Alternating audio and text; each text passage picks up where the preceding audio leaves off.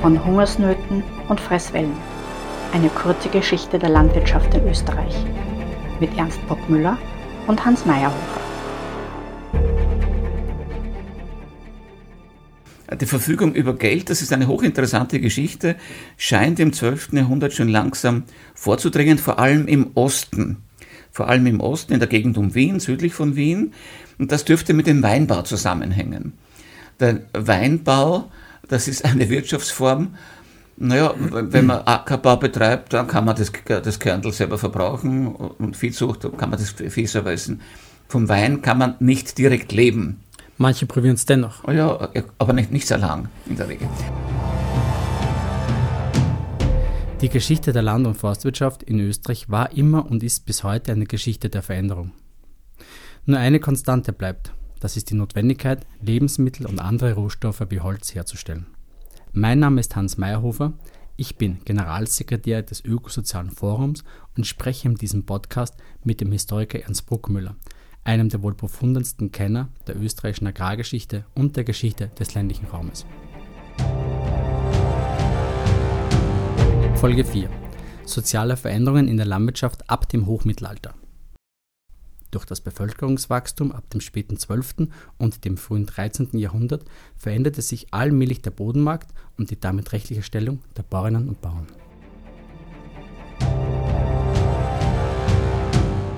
Prägend für das Mittelalter und das Leben im Mittelalter ist die Kirche. Welchen Einfluss hat die Kirche auf das Leben der Bäuerinnen und Bauern zu der Zeit? Zunächst einmal wird man annehmen können, dass mit der Erschließung des Landes gleichzeitig auch eine intensivere Christianisierung einhergeht. Es werden Klöster gegründet, es werden Kirchen gebaut, Pfarrkirchen, auch schließlich Filialkirchen und so weiter. Also es gibt eine intensivere geistige Erfassung der gesamten Bevölkerung durch den christlichen Glauben. Das war sicher im Frühmittelalter noch nicht so stark der Fall, obwohl die Bayern eigentlich immer christlich waren. Die sind von der Spätantike her, haben eine gewisse christliche Tradition. Eine Konstante in der Geschichte, kann man sagen eigentlich. Sind bis heute beinhart katholisch, wenn man so will. Also sie glauben es wenigstens. Und ja, also die Bayern waren katholisch, die Karantanen wurden es eben um 800 herum, spätestens ist auch Karantanien christianisiert. Und mit dem Ende des Awanreiches breitet sich das Christentum nach Osten bis in das heutige Ungarn hinein aus. Das ist einmal der Blick von außen. Welche Klöster werden gegründet? Zunächst einmal sind es Anstalten von Kanonikern, eher kleinere Gemeinschaften. Und dann kommen die ersten Mönchsklöster, Benediktiner. Und schließlich kommen dann die Reformorden des Hochmittelalters, vor allem die Zisterzienser und später dann noch die Bettelorden und die letzten, die eine große Welle haben, sind die Kartäuser. Mhm. Diese verschiedenen Wellen sind in fast allen Bundesländern festzustellen und sie prägen eigentlich die Geschichte der mittelalterlichen Kirche im heutigen Österreich. Aber auch die Landschaft, nehme ich an. Auch die Landschaft, also erstens prägen sie schon durch ihre Bauten. Freilich muss man sich da ein bisschen bei der Nase nehmen und aufpassen, dass man nicht zurückprojiziert, denn die heutigen Klostergebäude stammen alle aus dem Barock. Sind eindrucksvoll mit großen Türmen, wunderbaren großen Fronten. Das war im Mittelalter noch nicht der Fall. Also die Klostergebäude waren viel kleiner, die Kirchen waren, gut, ja, die Zisterzienserkirchen sind schon groß, aber die Kirchen der Kanoniker und ähnliche waren zunächst auch klein. Also erst ab dem 12. Jahrhundert, kann man sagen, entstehen dann die großen Klosterkirchen, die auch schon ein bisschen das Land prägen, aber natürlich noch nicht so stark wie die barocken Anlagen von St. Florian und Schlegel und Melk und Göttweig und so weiter. Also da muss man ein bisschen vorsichtig sein bei der Interpretation. Alle diese Klöster haben landwirtschaftlichen Grundbesitz zu ihrem Unterhalt. Und dieser landwirtschaftliche Grundbesitz stammte aus Schenkungen der Landesfürsten, die im 12. Jahrhundert kann man sagen, ist das Land Österreich, aber auch das Land Steiermark bereits das sind schon relativ deutlich feststellbare politische Einheiten, und die Landesfürsten gründen Klöster, statten sie aus, wie der heilige Leopold, sein berühmtes Kloster Neuburg, oder Leopold VI. Lilienfeld und so weiter. Also das gibt es eine große Landausstattung dazu. Zur Landausstattung gehören abhängige Bauern, die Arbeit machen und die dann eben auch diese Klöster versorgen. Später stellt sich heraus, dass einige dieser Klöster auch fantastische Wirtschaftsbetriebe sein konnten, aber das ist eigentlich erst eine Sache der frühen Neuzeit. Da konnten also Klöster wie Melk oder Göttweig oder Kloster Neuburg tatsächlich über Wein oder über Getreideverkauf ganz ordentliche Gewinne erwirtschaften. Vielleicht noch zum Beginn des Mittelalters. Ich denke hier, was ich auch vorhin noch ansprechen wollte, ist, wie hat sich die Landschaft verändert im Sinne von Rodungen, im Sinne von Urbarmachungen? Wie wurde das organisiert, oder ist das etwas, das entstanden ist? Ja, die Entstehung unserer Kulturlandschaft ist ein bisschen schwierig nachzuvollziehen. Also wenn man das vergleicht etwa mit Preußen oder Schlesien, dort ist das Ganze 200-300 Jahre später. Und da gibt es auch die Rechtsquellen dazu. Da gibt es also einen Lokator, einen Beauftragten eines großen Herrn, der dann die Aufgabe hat, Bauern dorthin zu bringen und das Land zu verteilen. Und er bekommt dafür auch das erbliche Bürgermeisteramt, um es etwas vereinfacht auszudrücken. Diese Quellen haben wir nicht, weil im 11., 12. Jahrhundert, wo bei uns also eigentlich die große Welle dieser Besiedlung ist, gibt es genau diese Quellen nicht. Wir wissen daher wenig, wie das vor sich gegangen ist. Also in meinem engeren Umfeld im Mostviertel nehme ich an, dass die Grafen von Peilstein, die aus dem salzburgisch-oberbayerischen Bereich stammen, einfach aus ihrem dortigen Herrschaftsbereich Leute in das Mostviertel gebracht haben und hier angesiedelt haben. Wie das genau vor sich ging, wissen wir nicht. Es gibt etwas später dann bei der Besiedlung des Waldviertels, die ist ja 100 Jahre später, das ist korrekt, da kommen wir leider später hin, da hat man wenigstens sehr oft die Namen von den wahrscheinlichen Dorfgründern, Ottenschlag zum Beispiel, nicht? Oder diese ganzen genetifischen Ortsnamen mit einem S hinten dran, kann man annehmen, dass das daher sowieso, der Seipolds ist dann der Ort des Seipold, und der war der Dorfgründer. Aber was hat das mit Heidenreich Stein dann zu tun, wenn es katholisch war? Der Heidenreich Stein ist eine Burgbezeichnung, und der Heidenreich ist wahrscheinlich auch der Gründer dieser Burg. Also da lassen sich einzelne Personen sogar identifizieren. Das waren meistens Ministerialen, unfreie, aber doch bedeutende Amtsträger der Babenberger, die dann diese Aufgaben vollzogen haben. Wir haben in der Gegend von Kottes im unteren Waldviertel einige interessante Hinweise. Da gibt es einen Rechtsstreit zwischen Göttweig und wem anderen, das ist jetzt wurscht. Aber bei diesem Rechtsstreit wird zunächst darauf hingewiesen, dass Göttweig ein Stück Urwald bekam. Später wurde dieser Urwald gerodet. Und dann ist es nicht mehr Urwald, sondern, zwar auf Lateinisch, aber eindeutig ein Wirtschaftswald, um den es da geht. Und noch einmal 20 Jahre später gibt es dort schon Dörfer in derselben Gegend, wobei ein Dorf Volzau heißt, also die Au des Vogtes. Da muss also irgendein weltlicher Herr, der diesen Göttweiger Besitz dort geschützt hat gegen andere, irgendwie der Dorfgründer gewesen sein. Also man sieht dieses Vordringen, das ist um 1100, 1120 herum, also ist ziemlich gut belegt. Der Wald tritt zurück, auf einmal sind Dörfer da, die vorher nicht da waren. Die Dörfer sind am Anfang klein, die Häuser sind klein, sie sind zunächst auch noch gar nicht aus Stein, sondern aus Holz, und man findet daher auch archäologisch sehr wenig. Erst ab dem 13. Jahrhundert wird der Steinbau, oder zumindest in den Fundamenten, etwas häufiger, und dann gibt es auch stärkere Überreste, die man ergraben kann.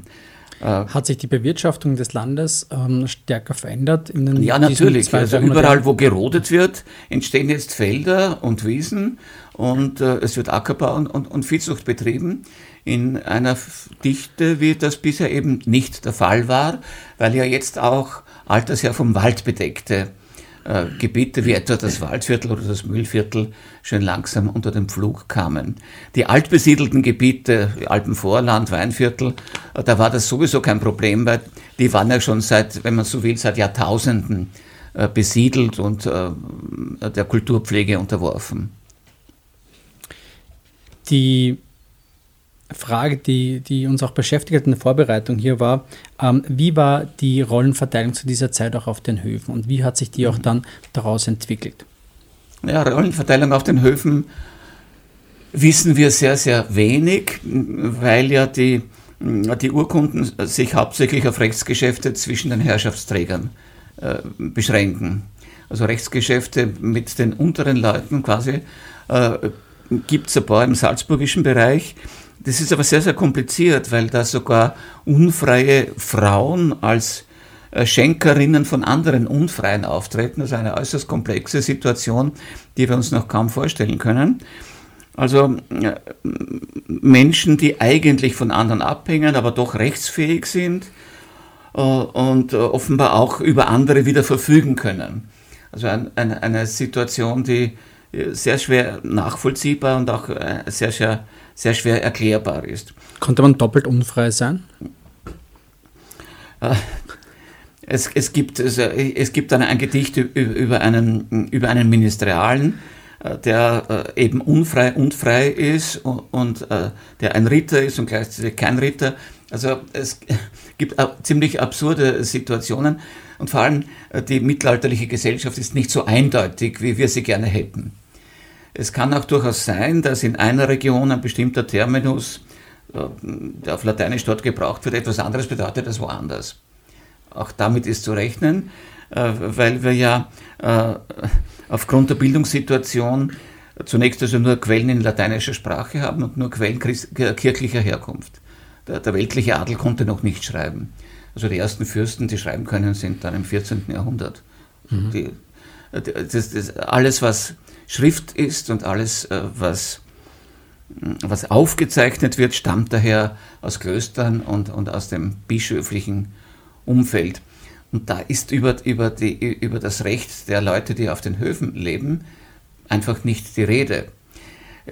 Folgender Eindruck drängt sich auf.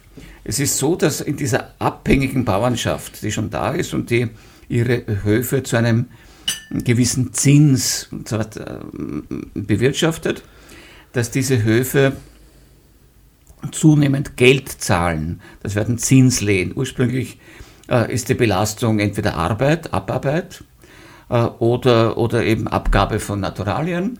Ab dem 12. Jahrhundert tritt auch die Geldabgabe in den Vordergrund. Geldabgabe hat zwei Seiten. Einerseits muss der sie zahlen muss, etwas verkaufen, damit er sie abgeben kann. Andererseits, der sie empfängt, ist wieder freier in der Verfügung drüber. Er muss also nicht das Getreide verbrauchen, das der Bauer abgibt, sondern er hat Geld und so kann er damit eine Rüstung kaufen oder ein neues Schwert oder so etwas. Also die Verfügung über Geld, das ist eine hochinteressante Geschichte, scheint im 12. Jahrhundert schon langsam vorzudringen, vor allem im Osten, in der Gegend um Wien, südlich von Wien.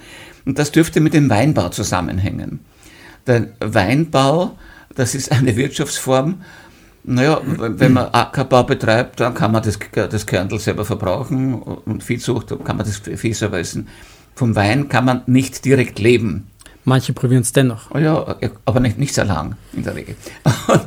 Man muss den Wein verkaufen. Das heißt, der Wein wird verkauft, der Bauer oder wer auch immer nimmt das Geld ein und gibt es entweder ab oder verbraucht sowieso. Das heißt, gerade wo der Weinbau ist, und der entwickelt sich sehr, sehr stark in der Gegend von Wien und südlich davon, dort entsteht dann auch die Geldwirtschaft. Nämlich Geldwirtschaft in der Landwirtschaft. Zum Thema Rollen in der Landwirtschaft auch. Was war die Rolle der Frau in der Landwirtschaft explizit zu dieser Zeit? Naja, wir haben ja einige Dichtungen, zwar aus der späteren Zeit, um 1300 erst. Und diese Dichtungen sagen uns, die Rolle der Frau war ja rechtlich nicht so besonders stark, aber es kam darauf an, was sie daraus gemacht hat. Sie hat also schon schimpfen können mit den Jungen. Und es gibt ja also schon die Kritik, die massive Sozialkritik am Streben der Jungen, etwas Besseres zu werden. Der will vom Bauer zum Ritter werden. Das ist sehr interessant, weil es zeigt, dass die Rollen noch unscharf waren. Es war also noch keine so starke Trennung zwischen Bauer und Ritter wie dann im späten Mittelalter. Also ab dem 15. Jahrhundert gab es das nicht mehr. Also die jungen Burschen wurden so ab mit Pferd herumreiten und angeben und plündern und so. Endet dann aber eh meistens katastrophal, diese Geschichte. Dann werden Herr Gärtner erzählt also davon in seinem Epos. Die werden dann alle aufgehängt am Schluss. Und die Mütter warnen. Aber auch die Töchter sind eitel, die wollen auch schon einen Ritter heiraten. Also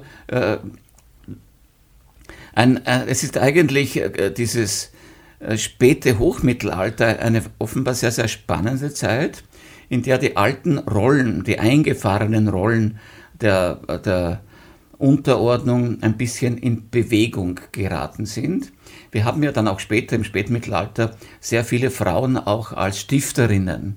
Das können sie nur, wenn sie etwas haben. Ich kann nur was stiften, wenn ich über etwas verfügen kann. Sind meistens Witwen.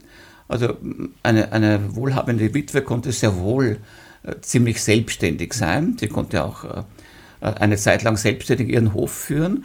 Und wenn wir von später zurück projizieren, scheint es sehr früh die Möglichkeit gegeben zu haben, dass eine bäuerliche Witwe auf dem Hof bleiben konnte, als sie Witwe wurde, und wieder heiraten konnte. Das heißt, sie musste nicht weichen vom Hof, wenn ihr Mann gestorben ist, sondern sie hat sich den älteren Knecht genommen und blieb die Bäuerin. Wie war die Nachfolge prinzipiell geregelt zu dieser Zeit?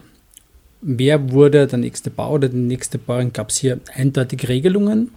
Also am Anfang scheint es also keine klaren Regelungen gegeben zu haben, vor allem nicht bei stärker abhängigen Bauern. Ein quasi leibeigener Bauer hat kein Recht der Weitergabe. Der halbfreie oder nicht ganz freie Bauer hat natürlich mitreden können an der Nachfolge. Es entsteht schon im Hochmittelalter so etwas wie das Ausgedinge. Also wenn der Herr einen anderen, jüngeren Bauern hingesetzt hat, weil der alte Bauer keine Kinder gehabt hat oder so, dann konnte er ein Ausgedinge anordnen. Das heißt, der alte Bauer durfte weiterleben irgendwie auf dem Hof, in einem Winkel, und ein anderer wurde hingesetzt. Es kommt auch dazu, das muss man jetzt hinzufügen, wir haben im Zuge der hochmittelalterlichen Kolonisation eine Verbesserung der Rechtsstellung. Die Leute wurden freier. Das hängt auch damit zusammen, dass die Arbeit der Rodung dann auch oft belohnt wurde mit einer persönlichen Freiheit. Es gibt Quellen des 13. Jahrhunderts, die sagen für das heutige Niederösterreich, aber auch für andere Gegenden, dass die Bauern alle frei seien persönlich. Sie hängen zwar mit ihrem Grund und Boden und mit ihrem Haus von den Grundherren ab, aber sie sind persönlich frei, also voll rechtsfähig. Das ist sehr, sehr wichtig. Das heißt, sie können auch Rechtsgeschäfte machen. Aber, darf ich das aber noch hinzufügen? Aber im Zuge der Bevölkerungszunahme des 13. Jahrhunderts verschlechtert sich die Position, weil sich der Bodenmarkt verändert. Wir hatten bisher relativ viel Boden und geringe Nachfrage danach. Jetzt wird die Bevölkerung dichter, das heißt, die Nachfrage nach Boden verstärkt sich. Und das heißt, dass die Position des Nachfragenden schwächer wird. Er muss also mehr zahlen oder er bekommt ein schlechteres Recht. Das ist sehr interessant, also ab dem späten 13. Jahrhundert nehmen die schlechten Leihrechte wieder zu. Wir haben zuerst die guten Leihrechte, also Zinsleihe, und jetzt kommt die sogenannte freie Stift. Die freie Stift ist aber eine sehr böse Geschichte, weil der Grundherr den Freistifter jedes Mal frei abstiften kann. Und die Freistift nimmt im späten 13. Jahrhundert deutlich zu. Es ist ein deutliches Zeichen, dass sich der Bodenmarkt verändert. Nachfrage nach Boden wächst, Bevölkerung steigt und dafür werden die Bedingungen härter. Und damit natürlich auch das Leben der Bauern und Bauern zu dieser Zeit. Wird natürlich eher mies und dann kommen schon die Katastrophen des 14. Jahrhunderts. Das war ein Podcast des Ökosozialen Forums aus der Reihe von Hungersnöten und Fresswellen mit dem Historiker Ernst Bockmüller. Die Fragen stellte Hans Mayrhofer.